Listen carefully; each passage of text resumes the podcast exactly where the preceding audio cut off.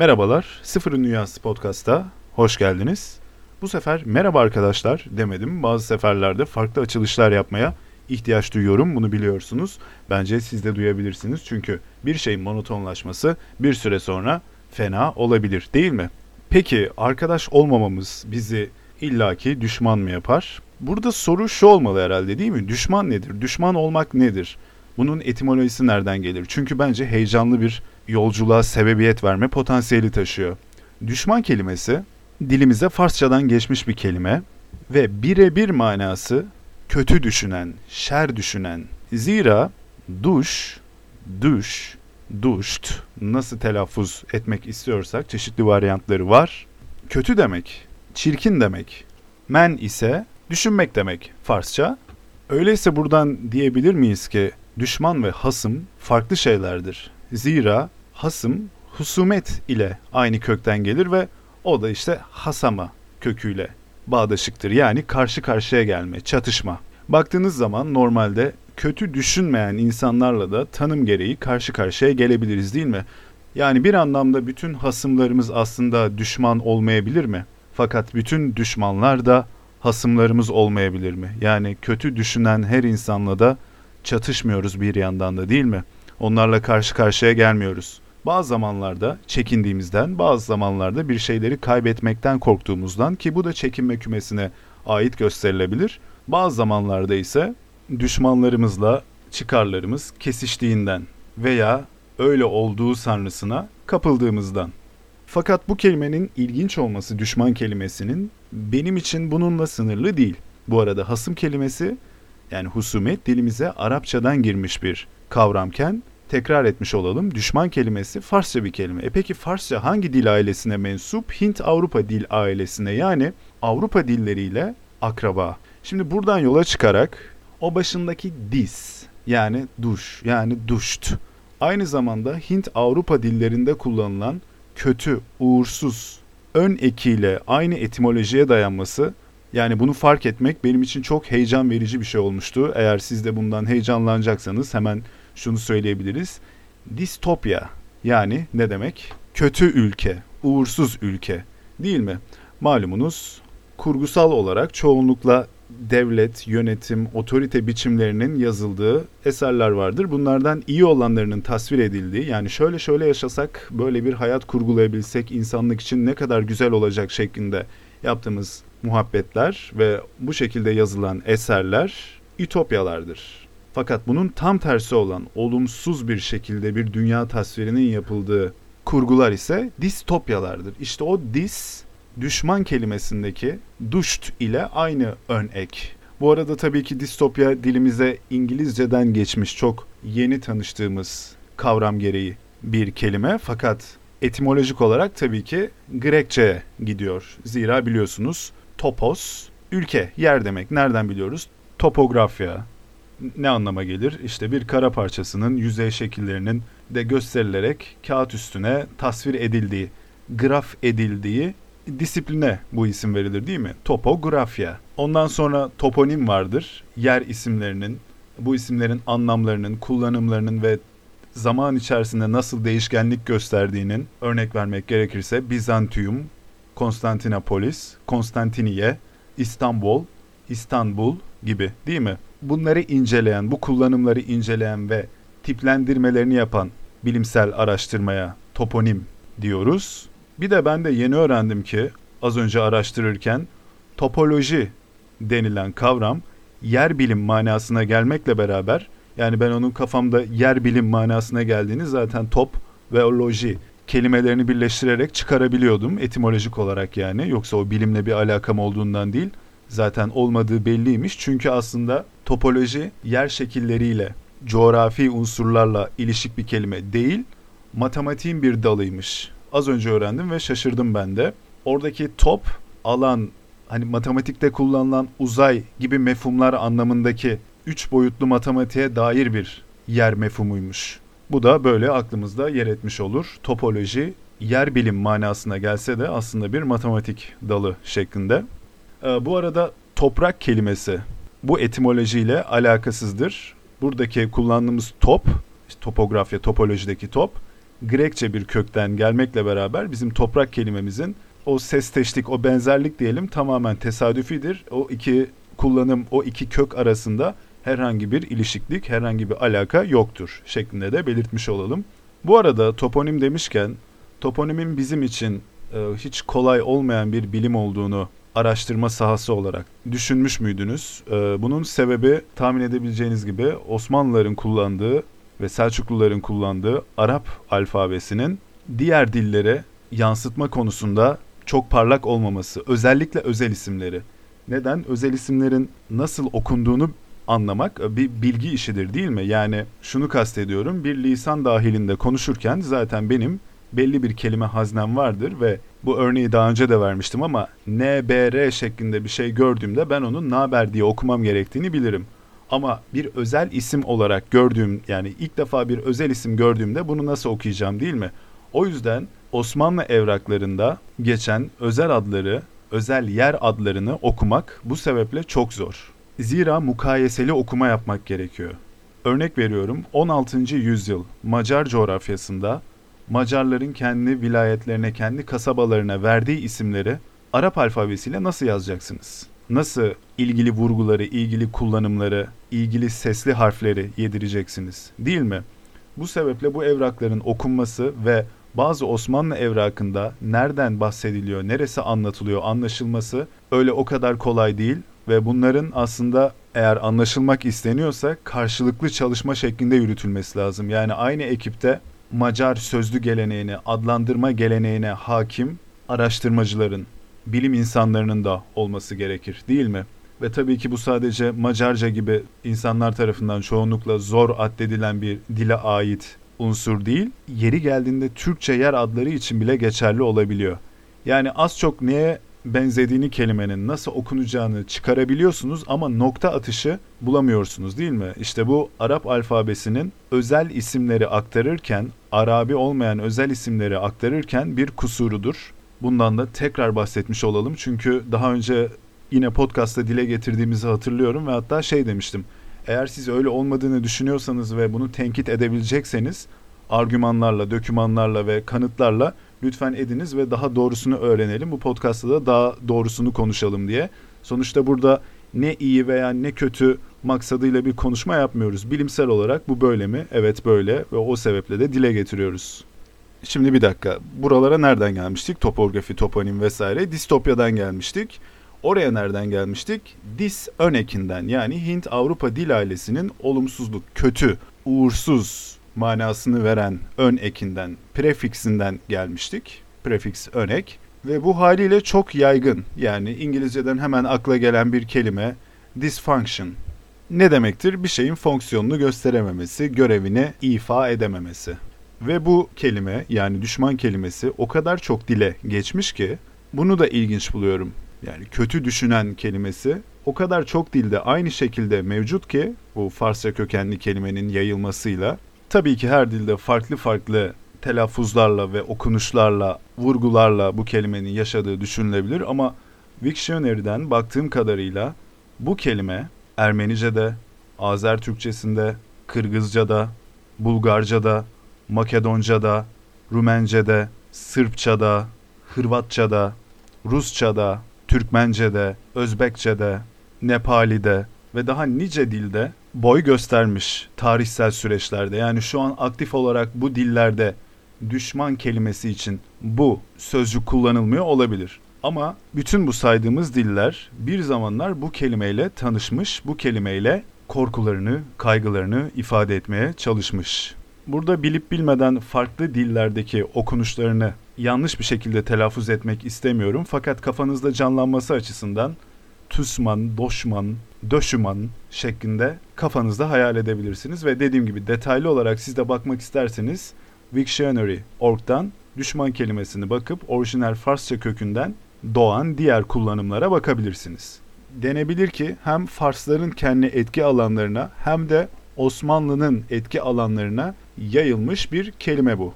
E, anlamının menfi olması sebebiyle ilgimi çekiyor. Yani olumsuz bir anlama gelen bir kelimenin kendine bu kadar yer bulabilmesi. Eh, bir anlamda da anlaşılabilir, çok anlaşılabilir bir şey.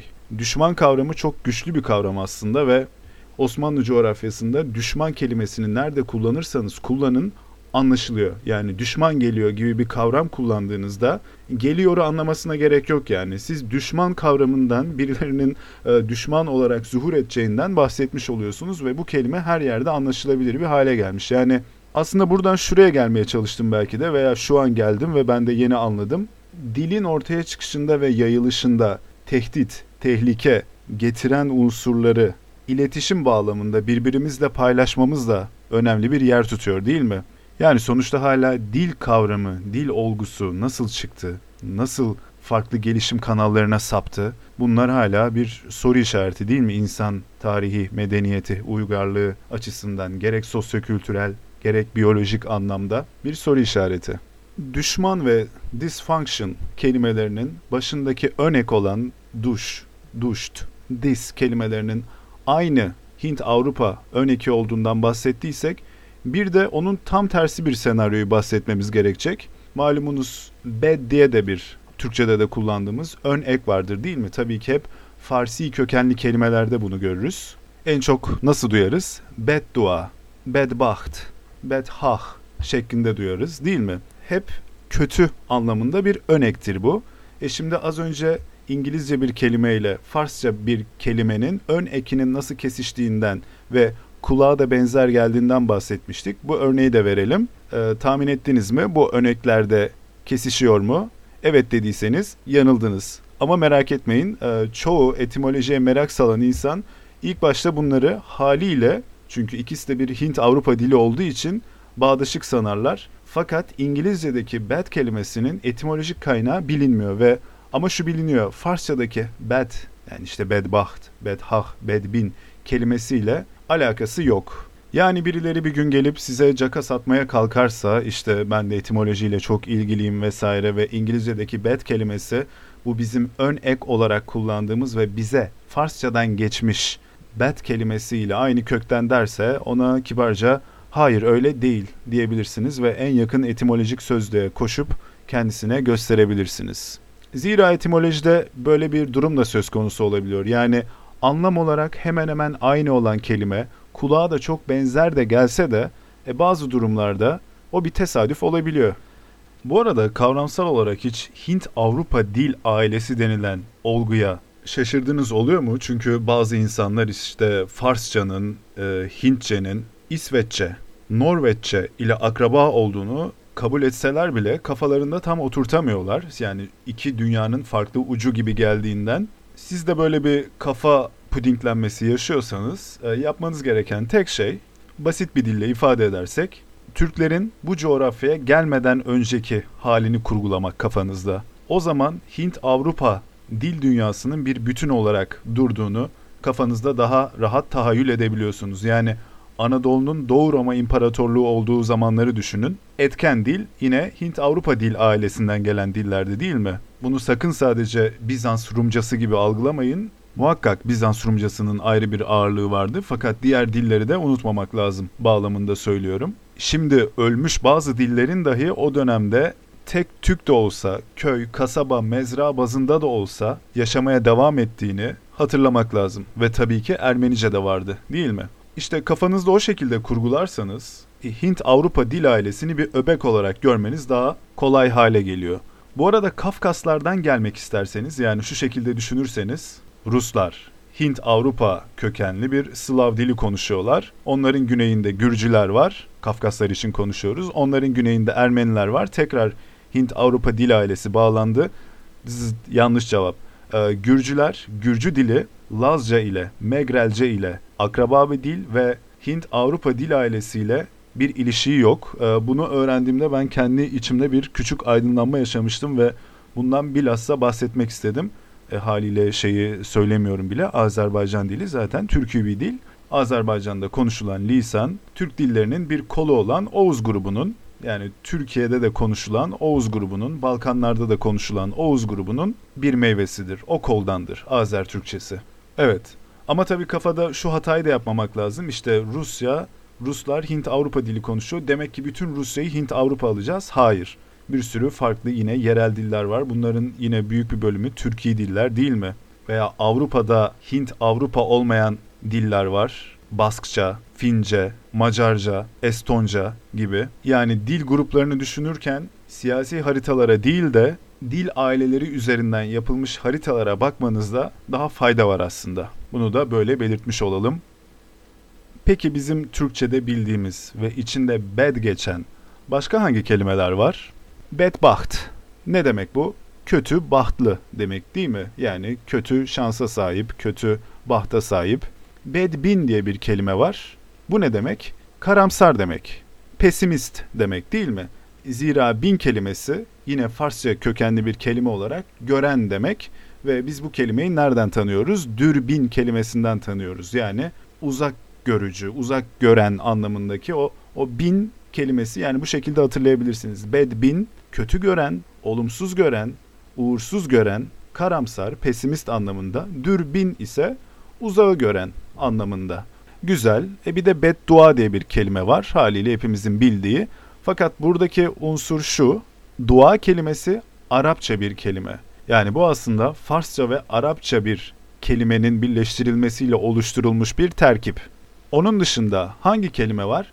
Bedhah diye bir kelime var ve buradaki hah da dileyen, isteyen anlamında kullanılıyor. Yani kötülük isteyen, kötülük arzulayan.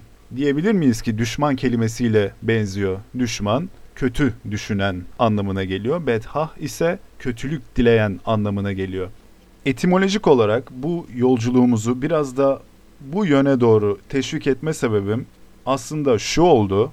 Bedhah kelimesiyle bedbaht kelimesinin çok fazla ama gerçekten çok fazla yani filmlerde de tiyatrolarda da vesaire karıştırıldığını görüyorum ve illaki siz de görüyorsunuzdur. Yani şu e, farkı siz de kafanızda şimdi daha iyi etimolojik olarak algıladıktan sonra eminim daha fazla görmeye başlayacaksınızdır. Eğer bu kavramlarla, bu etimolojiyle ilk kez bu kadar haşır neşir olduysanız diyelim. İşte bunun en bariz örneği nedir? Gençliğe hitabe değil mi? Atatürk tarafından yazılmış gençliğe hitabede şöyle bir cümle var. İstikbalde dahi seni bu hazineden mahrum etmek isteyecek dahili ve harici bedhahların olacaktır. Yani kötülük dileyenlerin olacaktır. Fakat biz bunu daha çok nasıl duyuyoruz? Yani özellikle ezberden okuyan insanlar önlerinde bir metin yoksa bunu bedbaht olarak okuyorlar. Yani şey gibi istikbalde dahi seni bu hazineden mahrum etmek isteyecek e, kötü kadere sahip, e, kötü bahta sahip insanlar olacaktır. Yani bu çok anlamlı bir şey değil değil mi? Yani hani e, kötü bir bahtım var bari herkesin bahtı da kötü olsun falan diyen e, birilerinin olması lazım. Hayır öyle değil. Bethah kötülük dileyen anlamında bir kelime bu. E, bu başat örnekte de bu yani sürekli karşılaştığımız örnekte de altını çizmiş olalım ve bu şekilde de iyi oldu bence. Ve ben şu an eminim ki bu zamana kadar karşınıza çıkmıştır, çıkmamıştır, fark etmişsinizdir, etmemişsinizdir. Ee, şu dakikadan sonra kesinlikle bir gün bir yerde karşınıza çıkacak. Belki 3 sene sonra, belki 3 gün sonra, evet 3 vakte kadar e, ve bethah kelimesini kastedip bedbaht çıktığını duyacaksınız. Neden e, buralara kadar böyle coştuk ettik bilmiyorum. Çünkü aslında biliyorum bu podcast'ın örüntüsü bu. Zıplamalar, hoplamalar, biraz da şuradan konuşalım, biraz da buradan konuşalımlar. Öyleyse tekrardan sizi selamlıyorum ve hoş geldiniz arkadaşlar. Merhaba arkadaşlar demek istiyorum. Zira bence buraya kadar bu podcast'a dayanıyorsanız, tahammül ediyorsanız e, size arkadaş demekten gerçekten mesut olurum ve çoktan dedim bile. Öyleyse Divan-ı Türk'ümüze doğru artık rotamızı çevirebiliriz değil mi? İlk kelimemiz töpütlenmek diye bir kelime ve şu manaya geliyor. Aslında daha önce karşılaştığımız bir form bu fakat yine söylemek istedim. Adam Tibetli kılığına girdi ve Kaşgarlı Mahmut şu şekilde bir izah yapmış. Bunlar Türk diyarına inen bir nesildir. Öyle sanıyorum ki Kaşgarlı Mahmud'un kastettiği şu, e, bazı Türkler Tibetlilerin de kılığını benimsemiş ve bunlar ama hala Türk diyarına da geliyorlar. Yani tamamen Türkistan coğrafyasından da kopmuş değiller. Muhakkak ki burada sosyokültürel bir unsur da var değil mi? Yani Türk coğrafyasının bir taraftan Tibet'e de dokunduğunu, Tibetli gibi giyinen Türklerin de olduğunu görüyoruz neydi kelime? töpütlenmek. Yani Tibet'e o zaman töpüt mü diyorlardı Türk halkları arasında. Muhtemel. Bir sonraki kelimemiz tulumlanmak ve örnek cümlemiz er tulumlandı. Manası şu, adam savaş malzemeleri ve silah kuşandı. Peki bu kelimenin etimolojisi ne? Tolmak. Yani modern Türkçemizde hala yaşayan dolmak kelimesi değil mi? Tekrar etmiş olalım ilgili kelimeyi. Tulumlanmak. Divan-ı Lügat-ı Türk'te er tulumlandı cümlesiyle örnek verilmiş ve adam silah kuşandı, savaş malzemesi kuşandı anlamına geliyor. Şimdi bu belki size çok ilginç geldi mi gelmedi mi işte zaten dilimizde yaşayan hala yaşayan bir kelime dolu dolmak kelimesiyle. Fakat bana ilginç gelen şu oldu. Hala dilimizde bu kullanım yaşıyor aslında. Aynı mana ile belli camiaların ağzında diyelim ki jargon olarak silah taşıyor musun kelimesi yerine dolu musun veya işte adam dolu silah taşıdığı manasında kullanılan bir kelime aslında değil mi? Yani bunu düşünmek bana ilginç gelmişti. Ee, yaklaşık demek ki bin senedir e, dolu olmak e, Türklerin gözünde zihni bir faaliyetten ziyade acaba silah taşıma, savaş malzemesi, öldürme aygıtı taşıma anlamında mı kullanılıyor? Ee, belki de dolu olma kavramımızı biraz gözden geçirmemiz gerekebilir. Ama tabii o kişi çok dolu dediğimizde de haliyle daha çok mental bir unsuru da kastediyoruz değil mi artık modern Türkçemizde? Peki bir sonraki kelimemiz soguklanmak ve örnek cümlemiz bu yeri soguklandı. Modern Türkçemizde şu şekilde söyleyebiliriz. O bu yeri soğuk saydı. Ama fiilin kullanılışına dikkat edin. Soguklandı. Yani sanki burada subjektif bir yargı var değil mi? Bir yere soğuk bulmak manasında. Hatta Kaşgarlı Mahmut izahına devam etmiş. Herhangi bir şeyi soğuk saymak için de aynı kelime kullanılabilir. Bu bana şu bakımdan ilginç gelmişti. Almanca'da eğer üşürseniz şu cümleyi kurarsınız. Mir ist kalt.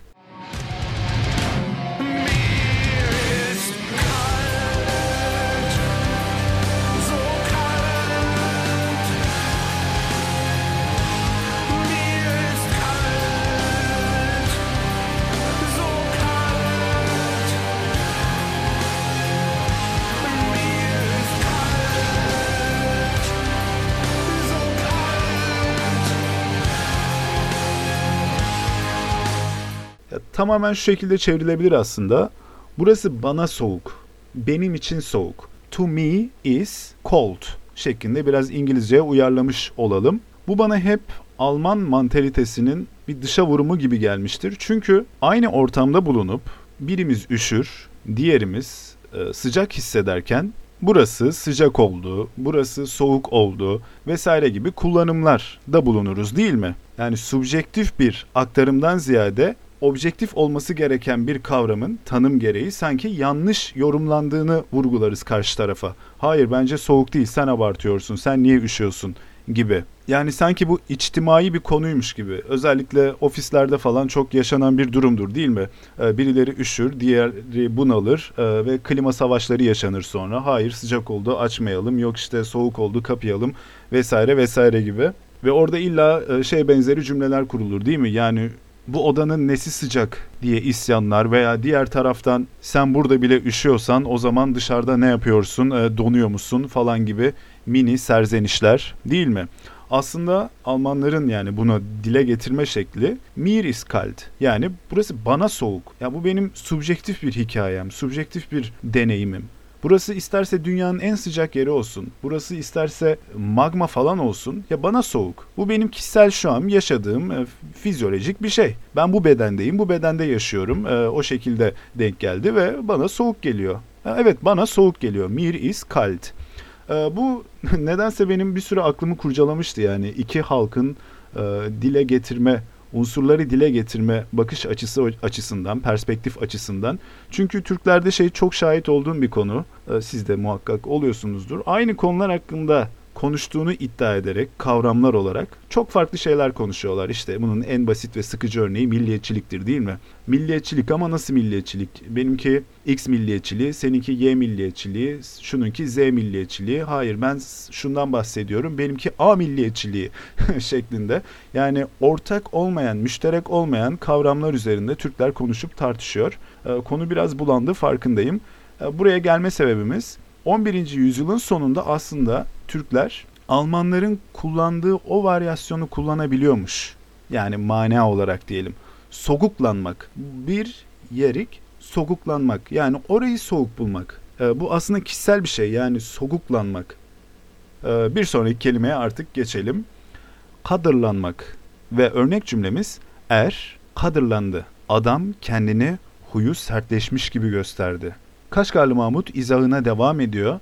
Bu kelimenin aslı kadrandıdır ve bu daha doğrudur. Fiil olarak da işte kadırlanır, kadırlanmak şeklinde devam etmiş izahına. Ben bu kelimeyi ilk gördüğümde sanırım kendi kendime fantastik bir etimoloji yolculuğu yapasım vardı. Şu geldi aklıma. Kadırgalı diye bir tabir var biliyorsunuz. İşte böyle biraz sert mizaçlı, sert huylu insanlara yakıştırılıyor daha çok. Öyle gözüküyor. Acaba dedim bu kelimeyle etimolojik olarak bağlantısı olabilir mi? Yani okuyalım tekrar. Kadırlanmak, kendini huyu sertleşmiş gibi göstermek. Yani bu 11. yüzyılın sonunda yazılmış Divani Lügat-ı Türk'te bu şekilde izah edildiyse acaba bir bağlantı kurabilir miyiz diye düşündüm. Haliyle Kadırga özünde Fatih'te bir semt adı değil mi? Ve hatta biraz da denebilir ki kapalı bir semt olma kimliğinden ötürü de işte oradan çıkan insanlara böyle biraz farklı bir mizaç belirten kadırgalı sıfatının diyelim kullanıldığı oluyor. İşte şeyi düşünmüştüm acaba bu semtin ismi doğrudan doğruya buradan gelmiş olabilir mi? Hani biraz huyu sert vesaire gibi olan insanların semti gibi. Çünkü kadırlanmak, kadırga gel gelelim değilmiş. Malumunuz katergon, kadırga aynı zamanda kürekli ve yelkenli bir tür geminin adı. Her ne kadar bizim dilimize Rumcadan geçmiş olsa da nihai kaynağı belirsiz. Yani bu kelimenin Rumcada nasıl doğduğu belirsiz. Belki denebilir mi ki bir yerel dilden alındı, denizcilik kültürü olan bilmiyorum. Ve Fatih'teki bu semte Kadırga denmesinin sebebi Doğu Roma İmparatorluğu'nun yani Bizans İmparatorluğu'nun çok eski bir limanına ev sahipliği yapmış olması. Bu liman ve bölgesi hakkındaki tarihsel kaynaklarda çelişkiler var. Özellikle bu özelliğiyle biraz namlı. Fakat detaylı yine wiki okuması yapmak isterseniz Harbor of Julian şeklinde bulabiliyorsunuz. Yani İmparator Julian'ın limanı. Portus Novus şeklinde bulabiliyorsunuz. Yani yeni liman, Novus, yeni demek, port, liman demek, Portus Novus. Aynı şekilde Harbor of Sofia şeklinde bulabiliyorsunuz. Zira o da İmparatoriçe'nin adı. Ve hatta en temizi Wiki'de şu şekilde bulabilirsiniz. Kontos Kalion başlığı altında bulabilirsiniz. Ee, Google'dan zaten yazdığınızda o sizi yönlendirecektir. Kontos Kalion şeklinde geçiyormuş bu limanın bir adı da. Ve bu liman 6. yüzyıldan Osmanlı'nın ilk dönemlerine kadar aktif bir şekilde kullanılmış. Tabi zaman içerisinde e, kumun toprağın dolmasıyla vesaireyle liman özelliğini kaybediyor değil mi? Yani yeni kapı kazılarını hatırlayın. Toprağa kazdılar altından gemiler kadırgalar çıktı değil mi? Bu yeni kapı metrosu yapılırken ve muazzam bir keşifti. Yani bunun bulunması gerçekten harikaydı. Ve kim bilir daha İstanbul'un altında neler neler var değil mi? İnanılmaz bir tarih yatıyor altında. Bu arada e, Wiki'den bahsederken veya Wiki'den okuma yaptığımı söylerken yani sanırım fark etmişsinizdir ama e, asla Türkçe Wiki kullanmıyorum. Çünkü biliyorsunuz yani bu üzücü bir şey ama Türkçe Wiki yanlış bilgiler ihtiva etmesi ve e, yanıltıcı kaynaklar kullanılmasıyla meşhur. Bu çok üzücü bir şey ama yapabileceğimiz bir şey yok.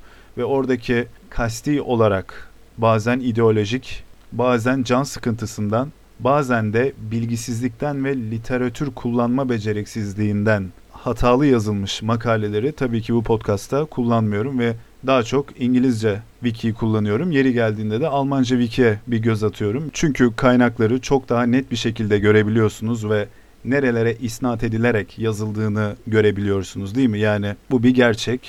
Ve en nihayetinde tabii İngilizce tüm dünyada iyisiyle kötüsüyle bir buçuk milyar insanın konuştuğu bir dil.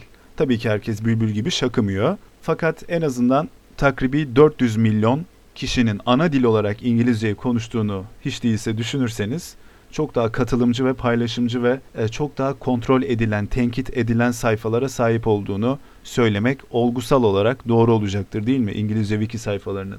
Yoksa tabii ki maksadım asla işte Türk yazımına, Türkçe yazılmış eserlere asla güvenilmez, hiçbir şekilde okunmaz gibi bir şey değil yani. Wiki için böyle bir gerçek var, böyle bir realite var. Benim de bunu böyle uzatarak belirtme sebebim e, işte her ne zaman ağzımdan wiki sözü çıkıyorsa bilin ki İngilizce veya Almanca wiki'den bahsediyorum. Ha, derseniz ki İngilizce wiki'de hiç mi hata yok? Muhakkak vardır. Yani illa bir yerlerden hata kusur bulabiliriz değil mi? İşte onları da bulunca düzeltmemiz zaten bu işin mantığını oluşturuyor. Yani hatalı bir şey varsa düzelt, onaydan geçsin, kontrol edilsin ve herkes o bilgiden daha doğru bir şekilde faydalansın. Evet yine nereden nereye geldik? Yani şöyle diyelim o Kadırgalı e, ismini aslında o Fatih'teki semt eski bir liman oluşundan almış ve Divan-ı Lügat-ı Türk'teki kadırlanmak huyunu sert göstermekle alakası yokmuş ve bu da başka bir tesadüf olmuş. Güzel. Öyleyse devam edelim. Bir sonraki kelimemiz hatta cümlemiz şu şekilde direkt örnek cümleyle izah edilmiş. Ol ötmekni kuruglandı. Manası ise o ekmeği ve benzeri şeyleri gıdayı kuru kabul etti ve yemedi. Niyeyse bu örnek hoşuma gitmiş bu kullanım ve yanına işaret koymuşum. Çünkü böyle insanlar vardı değil mi? Yani işte bu çok kuru ya yemem ben bunu vesaire derler. Sıradaki kelimemiz tavgaçlanmak. Örnek cümlesi er tavgaçlandı. Aynen Tibetli örneğinde olduğu gibi bu da adam Çin kılığına girdi, Çinli kılığına girdi manasına geliyor. Zira bu kitapta daha önce de belirtmiştik. Tavgaç daha çok Çin ve o coğrafyadan gelen insanlar için kullanılıyor. Yani bazen Doğu Türkistan Uygurları için de kullanılabildiğini görüyorsunuz olumsuz bir şekilde. Onların bir kısmının gayrimüslim olmasından ötürü olumsuz bir şekilde kullanıldığını da görebiliyorsunuz. Sıradaki kelimemiz çalpuşlanmak ve örnek cümlesi elig çalpuşlandı. Manası şu, meyve ve benzeri yemekten elleri yapış yapış oldu. Böyle bir kullanım olması benim hoşuma gitmişti. Yani acaba modern Türkçe'de kullanabilir miyiz şeklinde. İşte orada arkadaşınız incir yemiş, üzüm yemiş ve sonra gelip sizin telefonunuza dokunuyor ve siz sinir oluyorsunuz. Neden böyle yapıyorsun diye soramıyorsunuz ve sadece gözlerinizden küçük mavi ateşler çıkıyor ve ona gülümseyip ondan sonra telefonunuzu küçük bir ıslak mendil vasıtasıyla siliyorsunuz falan değil mi? Onun yerine orada işte direkt bunun için bir kelime olması sebebiyle şey diyebilir misiniz acaba? Ya elin çalpışlı dokunma falan gibi işte. Çünkü Divan Lügat Türk'te bu şekilde belirtilmiş. Yani ben senin pis olduğunu veya kirli olduğunu veya telefonuma layık olmadığını düşünmüyorum. Sadece sen şu an çalpuş pozisyonundasın. Çünkü meyve ve benzeri yedin ellerin yapış yapış olduğu şeklinde bir kullanım olamaz mı? Değil mi? Bu kelime de bu şekilde hoşuma gitmiş ve işaret koymuşum. Güzel. Sıradaki kelime karluklanmak. Haliyle karluklar aslında bir Türk boyu değil mi? Ee, ve er karluklanmak, er karluklandı daha doğrusu burada verilen örnek cümle ne anlama geliyor? Adam karluk kılığına girdi.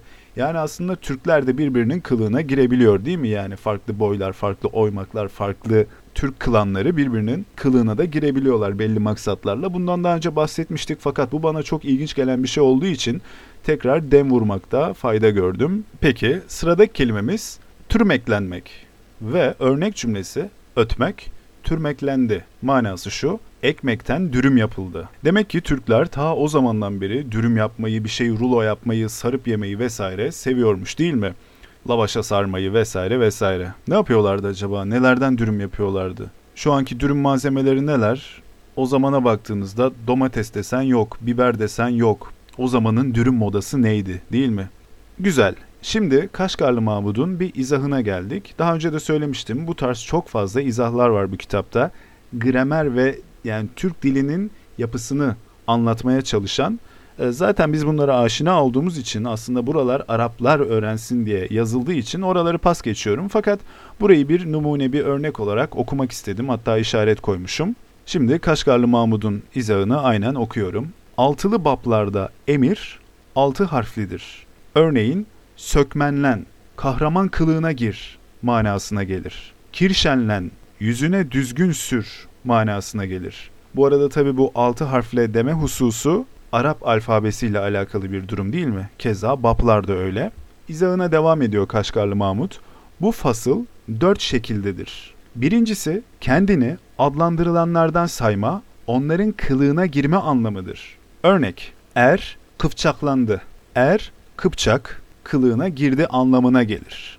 Diğer şekil, adlandırılanların maliki ve sahibi olmak anlamıdır.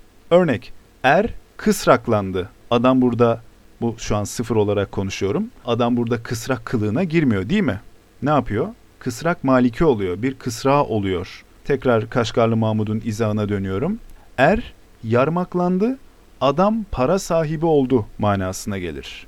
Üçüncü şekil dörtlü bir isimden fiil olmaktır. Örnek, anın közü çelpeklendi, onun gözü çapaklandı manasına gelir. Anın közü kirpüklendi, onun gözünde kötü kıl bitti anlamına gelir.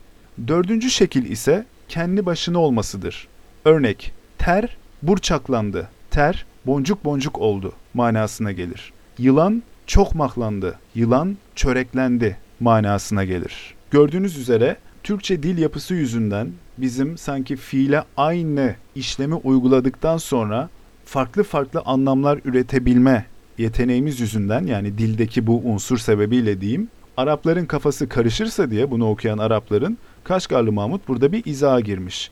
Ve bir küçük bölümü daha var orayı da okuyup kelimelerimize devam edelim. Bu türdeki altılı fiillerin hepsi dörtlü isimlerden yapılır. İçinde kendi başına bağımsız bir fiil olmaz. Bütün ikili, üçlü, dörtlü isimlerden bu anlamlara çevrilmek istenirse bunun yolu onların üzerine lam ve nun getirmektir. Böylece bu anlamları belirten fiiller olur.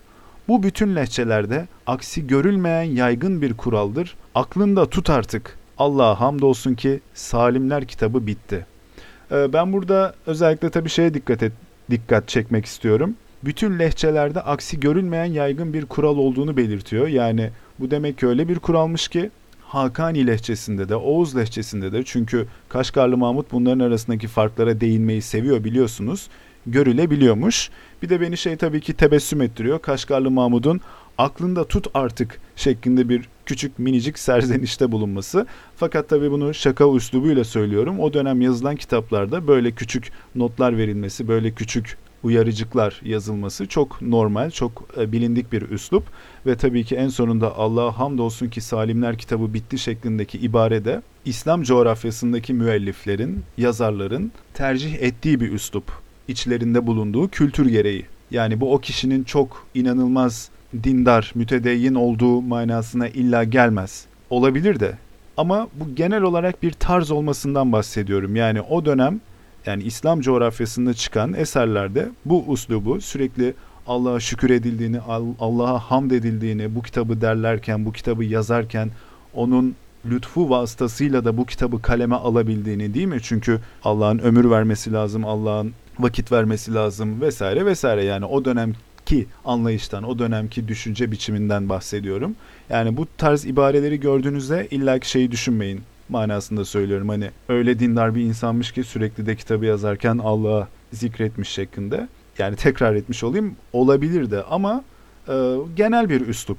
Ve hatırlayalım ki bu kitap Arap aristokrasisi, İslam aristokrasisi hatta Abbasi hilafet sarayı okusun diye yazıldı. Değil mi?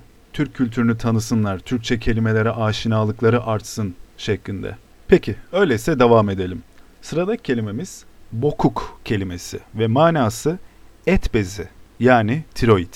Kaşgarlı Mahmud'un izahını okuyorum. Boğaz çıkıntısının iki tarafında deri ile et arasında bulunur bokuk. Fergana ve Şıknı ülkesinde bu hastalığa sürekli yakalanan kavimler vardır.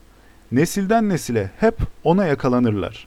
Bu bazılarında o kadar büyür ki göğüslerini ve ayaklarının üstlerini görmelerine engel olur. Ben bunun aslını onlardan sordum. Onlar da bana bildirip dediler ki atalarımız gür sesli kafirler idiler. Allah'ın elçisinin adamları onlar üzerine gaza ederken atalarımız bunlara pusu kurdu. Seslerini yükseltip bağırdılar. Seslerinden Müslümanlar bozguna uğradı. Bu haber Ömer'e ulaştı. O da bunlara beddua etti. Sonra da onların boğazında bu hastalık peyda oldu ve nesilden nesile intikal etti. Bugün onların arasında gür sesli kimse hiç yoktur. e, tabi metinde kastedilen Ömer, İslam halifesi olan Ömer'dir. Gördüğünüz gibi burada din, mitoloji iç içe girmiş bir bağlamda değil mi? Yani benim bildiğim kadarıyla bu tiroid et bezi konusunda genetik faktörler de çok önemli ve bu kavimde bu Fergana ve Şıknı ülkesinde bu hastalığa sürekli yakalanan kavimlerde bu rahatsızlık var. Ve baktığınız zaman hani dışarıdan o dönemin şartlarında lanet gibi duruyor değil mi? Yani bu halkta bu neden var? Bunu sanki böyle bir İslam inancı içerisinde de daha doğrusu İslami motifler de kullanarak kendilerince yani açıklamaya çalışmışlar değil mi? Kaşgarlı Mahmud'a böyle bir izah yapmışlar. Bizim atalarımız kafirdi. Peygamberin gaza yapan ordusunu gür sesleriyle bağırıp bozguna uğrattılar ve ondan sonra da Halife Ömer'in bedduasıyla bu hale geldiler. Bu çok ilginç bir şey aslında baktığınız zaman. Yani genetik bir hastalığın bu yeni yayılan din ile izah ediliyor olması 11. yüzyılda dolaştığınızda biz şu an oraya gittik.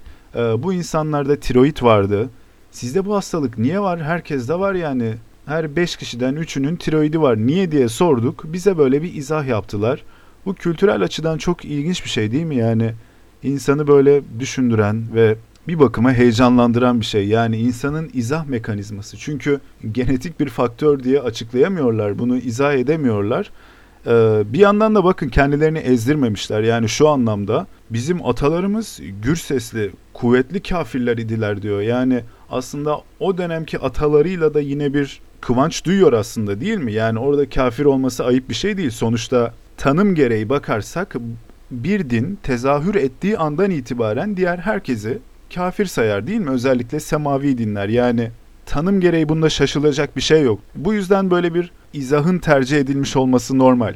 E bir zamanlar doğal bir süreç olarak atalarının gayrimüslim olduğunu biliyorlar bu insanlar. Ne oldu da bizim başımıza bir lanet geldi? Atalarımız bizim güçlüydü de bir yandan gibi gibi düşünürken böyle bir hikaye, böyle bir anlatı çıkmış. Güzel. Sıradaki kelimemiz ilginç. E, sukak diye bir kelime ve bu kelime Oğuzlar arasında Farslar için kullanılan kinayeli bir adlandırmadır şeklinde bir izah yapmış Kaşgarlı Mahmut ve şu şekilde devam ediyor. Bu sukak nedir denir. Yani bu Fars ne diyor anlamında kullanılan böyle kinayeli bir cümleymiş bu. Kimlerin arasında? Oğuz Türklerin arasında. Büyük ihtimalle onlar anlamadan kendi aralarında konuşmak için değil mi? Yani bir milletin kendi adından bahsettiğinizde e, ne kadar o kelimeyi bükerseniz bükün anlar. Yani şimdi yanınızda iki Macar konuşmaya başlasa ve cümlenin bir yerinde török geçse veya iki Slovak konuşurken cümlenin arasında Turek geçse iyi kötü yine bunların bizden bahsettiğini, Türklerden bahsettiğini anlarsınız değil mi? O yüzden genelde böyle şifreli kullanımlar o diğer millet anlamasın diye çıkarılabiliyor. İşte Oğuzlar da o zaman Farslar için sukak diye bir kelime çıkarmış ve Divanı Lügati Türk'te de bu kendine yer bulmuş. Güzel. Sıradaki kelimemiz kökegün diye bir kelime ve manası göksinek. Kaşgarlı Mahmud'un izahını okuyalım. Bu mavi bir sinektir. E zaten kök ile başlıyor değil mi? Kökegün. Verdiği atasözü ise şöyle. İki bugra igeşür, otra kökegün yençülür. Manası iki buğra çarpışıp birbirini ısırır, gök sinek aralarında telef olur. Yani iki yönetici, iki erk, iki güç savaştığında olan arasındaki zayıflara olur manasında bir fikri anlatıyor değil mi bu söz? Neye benziyor? Bizim modern Türkçe'de kullandığımız filler tepişir, çimenler ezilir sözüne benziyor değil mi? Güzel. Sıradaki kelime mükemmel. Yani bayılıyorum, gerçekten bayılıyorum. Çünkü artık psikolojik bir tasvire dair bir kelimeyle karşı karşıya geliyoruz. Bu kelime köşirgek. Hatta direkt köşürgek er olarak verilmiş ve izahı şu. Evinde bir insan görünce yeri dar gelmeye başlayan adam. Bunalan adam. Bu çok ilginç değil mi? Yani merdüm girizlik denen şey değil yani insanlardan kaçma, insan görmeme bir asosyallik hali değil.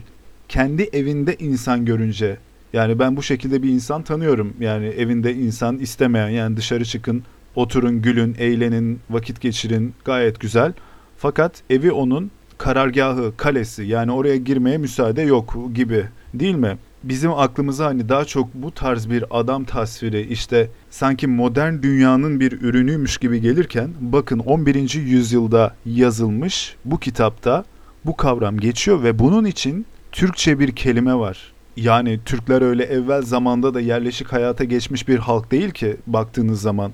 Ama yine de o kendi kişisel alanına çekildiğinde demek başkasını istemeyen insanlar da vardı. Yani bu onların tabii ki doğal hakkı zaten yani değil mi? Ee, evin maksadı budur yani baktığınız zaman. Kendi içinize çekilebileceğiniz bir ortam, bir yaşam alanı vesaire vesaire. Bu kelime güzel bir kelime ve işaret koymuşum. Yani tekrar etmiş olalım böyle psikolojik bir göndergesi olduğu için güzel bir kelime. Çünkü bu tip kelimelerin fazlalığı aynı zamanda o dilin nelerle karşılaştığına, o kültürün neler gördüğüne dair izler taşıdığı için de çok önemli değil mi? Sıradaki kelimemiz tutmak. Ee, bildiğimiz tutmak manasında da kullanılabildiği gibi bir mecaz anlama da kaymış. Bilhassa o sebeple okumak istiyorum. İlk örnek cümlemiz olmanga elik tuttu. Ne anlama geliyor? O benim elimden tuttu gibi bir anlama geliyor değil mi? Fakat e, mecazi anlamı yani asıl anlamı diyelim hatta o bana kefil oldu manasına geliyor.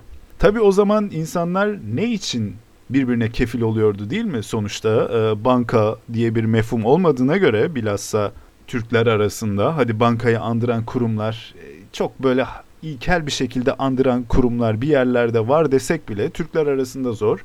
O zaman birbirlerine ne için kefil oluyorlardı değil mi? Artık nasıl düşünürseniz. Bireysel borçlar için mi? Bir şeyleri emanet alıp verirken mi? Vesaire vesaire. Peki biz atasözümüze geçelim çünkü o ilginç. Şöyle elik tutkunça ot tut. Yani birinin elini tutacağına kefil olmak bağlamında git ateş tut diyor. Elik tutkunca ot tut.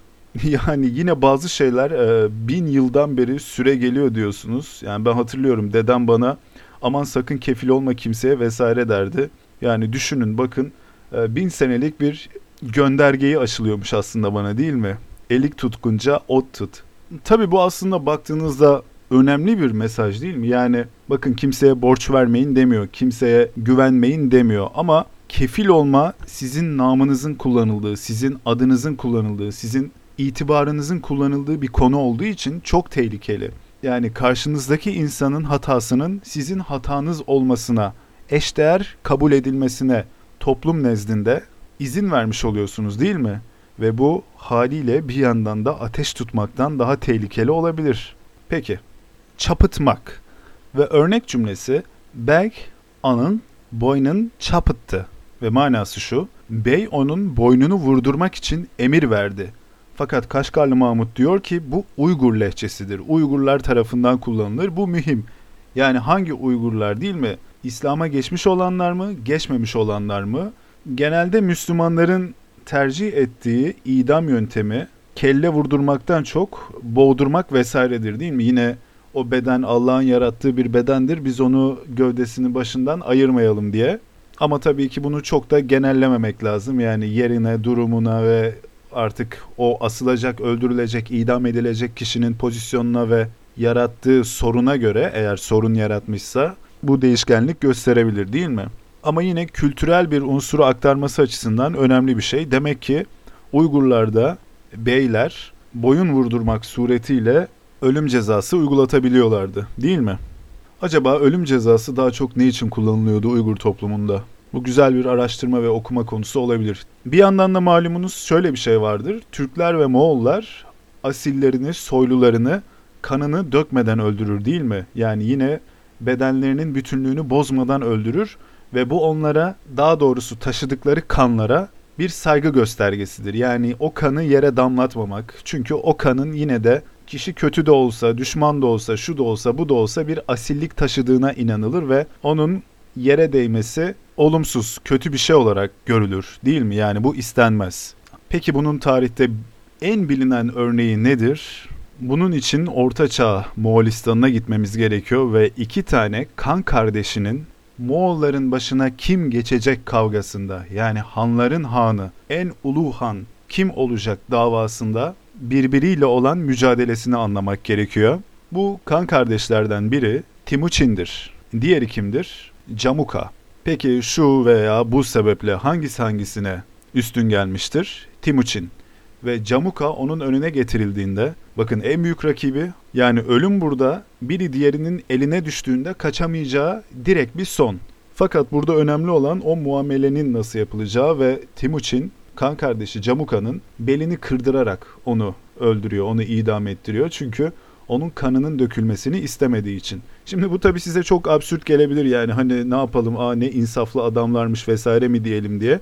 Hayır burada bir gelenekten bir ana neden dem vurmaya çalışıyoruz değil mi? Yoksa e, tabii ki ortada bir idam, bir öldürme vesaire yine var. E, peki Timuçin kim dersek? Timuçin ileride Cengiz Han olacak. Tarihte hepimizin şöyle veya böyle bildiği, hiç değilse adını duyduğu o Han olacak kişidir değil mi?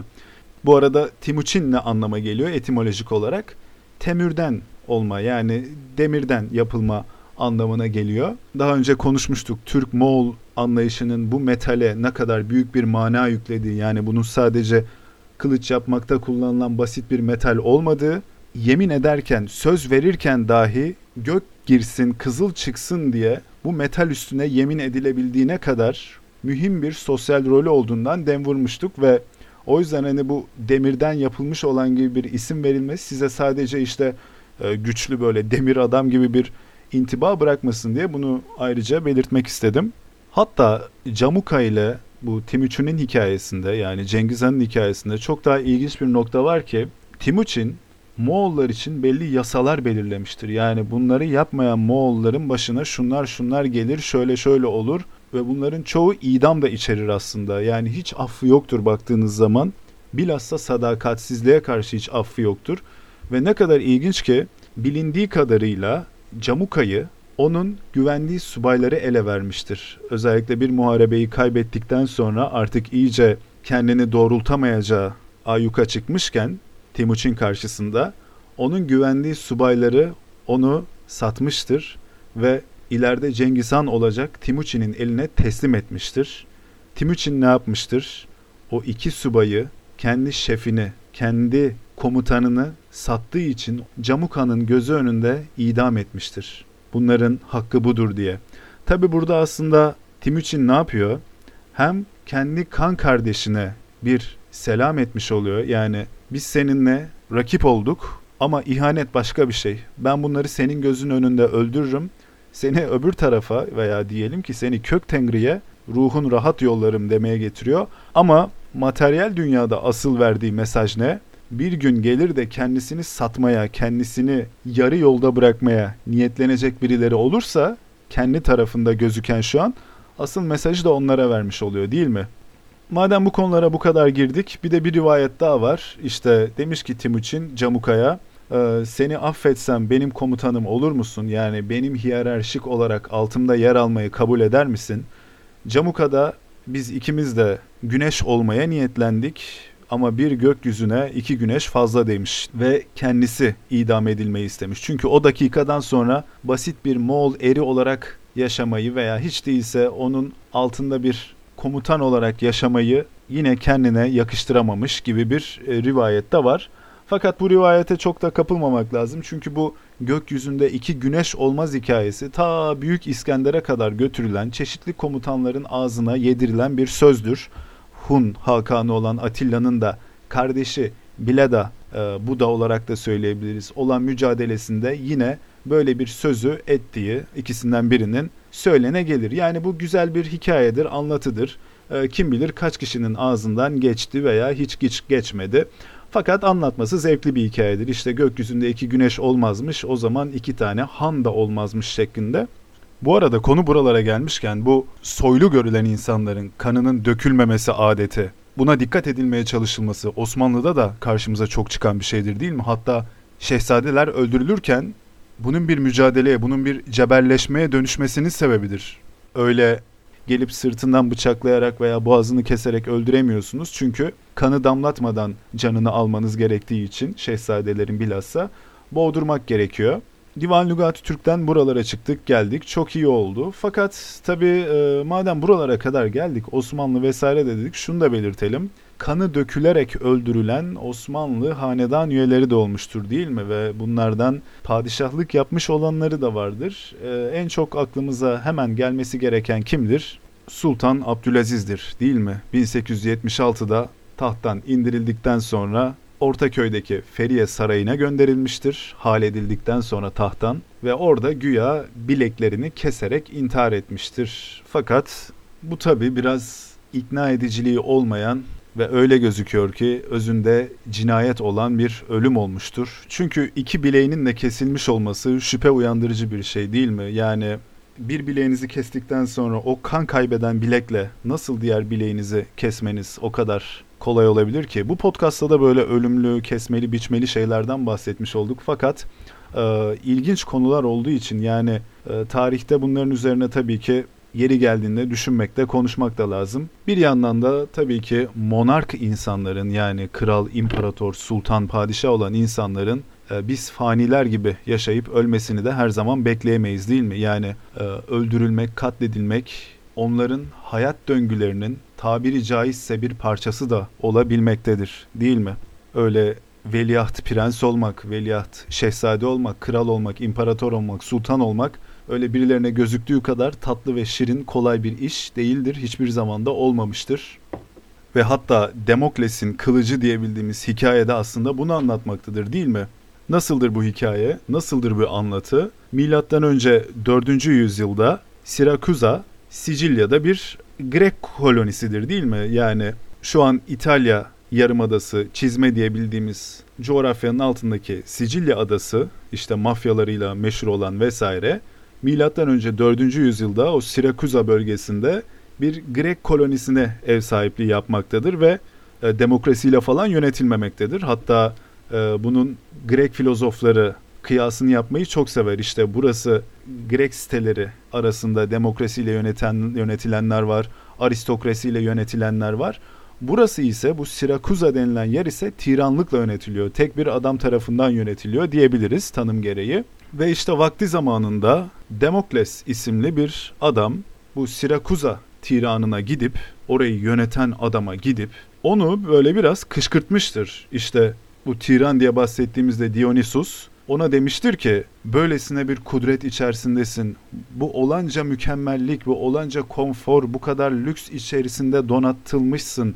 İnsanlar ağzından çıkan kelimelere bakıyor. İstediğin zevki tadabiliyorsun gibi biraz met eder gibi biraz da ama onu kışkırtırcasına yani ne bu kardeşim sen cennette mi yaşıyorsun dercesine adeta ona bir dokundurma yapmıştır. Neden? Çünkü diğer Yunan sitelerinde yani Yunanistan diye bildiğimiz coğrafyada işte demokrasi gibi mefhumların şimdi anladığımız demokrasi olmamakla beraber olduğunu bilmesi sebebiyle de işte ona böyle bir gönderme yapmıştır. Kral Dionysus, Tiran Dionysus da Demokles'e öyle mi? İstersen koltukları değişelim demiştir. Yani gel istersen benim tahtıma otur demiştir.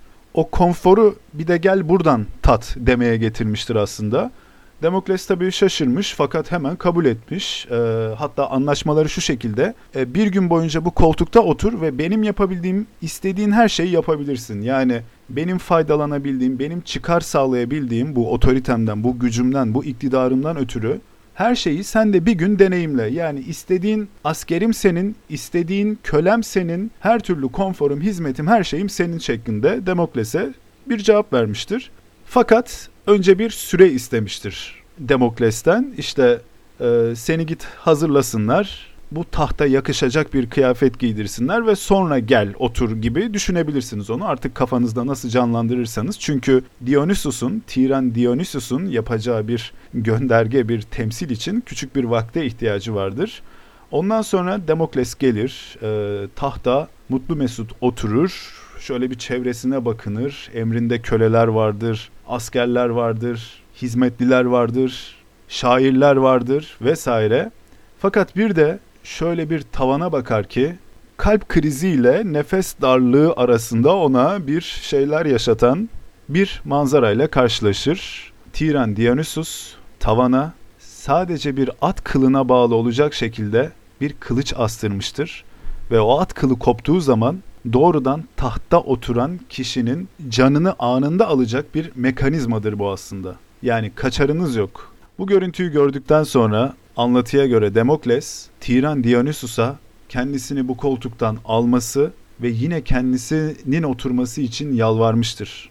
ve bu şekilde fark etmiştir ki işte bu kadar güç, iktidar ve konfor sahibi olmanın aslında büyük bir tehlikeyle, büyük bir tehditle gelmesi bu işin doğasının gereğidir. Özellikle Romalılar, e, Roma İmparatorluğu yani bu hikayeyi, bu anlatıyı çok benimseyip anlatmışlardır. Üstüne yorumlar yapmışlardır. Çünkü göndergesi çok basittir. Çok da e, bir imparatorluk yapısına uygundur. Ama burada dikkat edilmesi gereken şey de şu, o iktidarı tek bir adamın, tek bir erkin tutması söz konusu. Yani eğer o iktidar paylaşılırsa ortaya daha sağlıklı işleyen ve öyle tehdit, tehlike oluşturmayan ve daha oturaklı bir yönetim biçimi anlayışı çıkabileceği şeklinde de yorumlanmaya açıktır bu. Yani bir adam bütün güçleri, bütün erkleri, bütün kuvveti kendi elinde topluyorsa e, muhakkak ki başında bir Damokles kılıcı da olacaktır değil mi? İster istemez yani bu işin tabiatı gereği olacaktır. Bu bana daha çok aslında Doğu toplumlarına dair bir özellik gibi gözüküyor. Çünkü Doğu toplumlarında daha çok işte bir tek adamın çıkması oluyor ister istemez sistem dahilinde. Ve hatırlarsınız belki ikinci bölümde bunun üzerine konuşmuştuk. Ben bunu mutlak bir kötü, olumsuz, menfi bir şey olarak da söylemiyorum. Yani Doğu toplumlarının kültürel yapısı nihayetinde bunu getiriyor. Diktatörlerin, tek adamların Doğu toplumlarında tercih edilmesinin sebebi olarak gösterilen tezlerden biri, bunu tenkit edebilirsiniz tabii ki, o kıt kaynakları belli bir gruba vermesinin, belli bir gruba peşkeş çekmesinin toplumu iyi kötü devam ettirdiğine inanılması. Avrupa'da ise nasıl diyebiliriz? Daha çok bir güçler ayrılığı, güçlerin farklı gruplar arasında makul bir şekilde dağıtılması ve bunların birbirlerini sürekli denetlemesi şeklinde ideal anlamda diyelim. Yani pratikte onlar da ne kadar uygulayabiliyor o da ayrı bir şey. Ve belki de şunu da belirtmek lazım. O krallar ve imparatorlar varken bile farklı bölgelerde lordlar, dükler, baronlar bulunabiliyor değil mi? O Avrupa'nın hiyerarşik o soylu yapısının daha farklı gitmesi sebebiyle. Doğu toplumlarında öyle değil. Doğu toplumları birden fazla soylu aileye, saltanat iddiasıyla çıkabilecek aileye izin vermiyor gibi bir imaj daha kuvvetli.